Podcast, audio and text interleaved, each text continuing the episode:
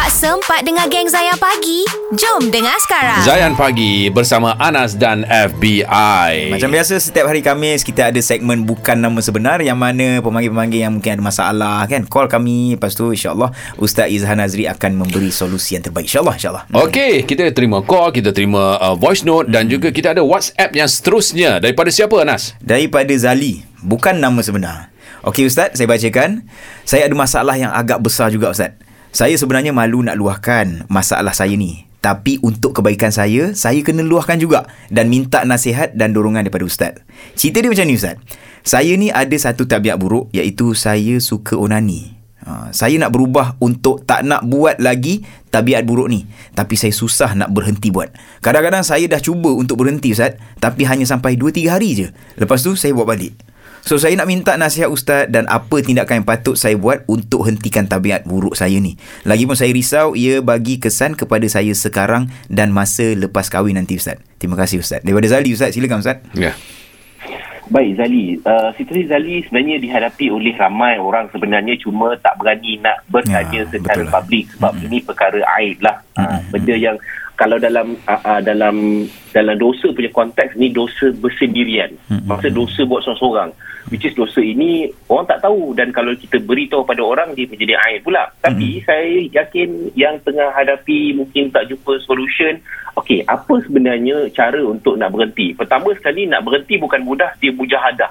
Dia Mm-mm. memang susah, dia akan Susah, tergelincir banyak kali sebab dia addiction. Dia adalah ketagihan. Hmm. Pertama sekali, kita kena tahu dan always remind tentang keburukan perbuatan onani itu sendiri. Okey. Antara yang kita risau apa? Dia ada banyak tau dalam medical tentang keburukan onani ni. Antaranya dia boleh dapat erectile dysfunction. Maksudnya tak apa tu dia dah tak boleh mencapai tahap ereksi dah. Hmm. Ha, itu kita risau. Dan bila disebabkan ada erectile dysfunction akan berlaku tendensi untuk ada kemandulan. Hmm. Ah itu yang risau sangat tu sebab bukan lelaki saja wanita pun uh, beronani juga. Hmm. Uh, maka akan menyebabkan kemandulan uh, dan dia akan efek lah kepada keturunan tu sendiri. Yalah. Uh, jadi kita kena remind, "Ish, aku ni tak kahwin lagi. Ni kalau aku onani ni nanti uh, macam mana keturunan aku nanti."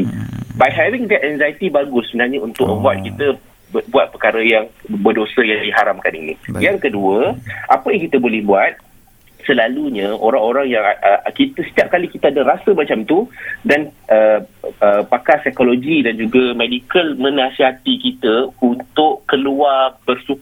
Oh. Beli macam nak rasa keluar bersukan. Okey, okey. Sebab apa? Sebab dengan keluar bersukan, keluar tu berlari ke jogging ke apa jumping rope ke kan, Mm-mm. dia akan uh, buatkan tan- uh, fokus kita dah mula berubah. Mm-mm. Sebab kenapa? Kita nak onani tu sebab kita dah fokus pada perkara itu. Faham, Hmm. faham. Ha, jadi ke- nak, nak, nak switch fokus dan terakhir sebab sebenarnya banyak tips tapi sebab masa singkat terakhir yang ketiga kena belajar untuk menundukkan pandangan. Ya. Ah, selalunya dia beronani ni dia bermula dengan pandangan dulu. Apa Ah, yang ah. kita tengok kat handphone, Mm-mm. apa yang kita tengok depan mata. Ah, jadi daripada mata itu pintu untuk merosakkan hati Yelah. dan mengarahkan anggota untuk melakukan onani dan juga kita risau Mm-mm. sampai tahap berzina. InsyaAllah Ah. kita doakan Zali dan juga semua yang mendengar Allah bagi kekuatan untuk sembuh daripada onani. Amin insyaAllah. Terima kasih, Ustaz, ya. ha, Itulah tu Bila cakap pasal mata ni Memang betul lah Apa yang Ustaz Aziz cakap Tu ha Kan? Ustaz Aziz cakap Pandangan mata tu mulu-mulu tu.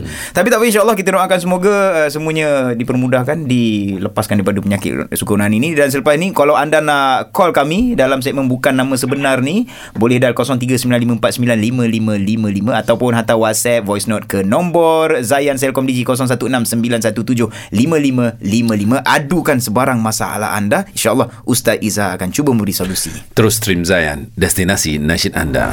Jangan lupa stream audio perbualan penuh Zayan Pagi menerusi aplikasi Shock SYOK. Muat turun Shock di Apple App Store, Google Play Store dan Huawei App Gallery. Zayan, destinasi nasyid anda.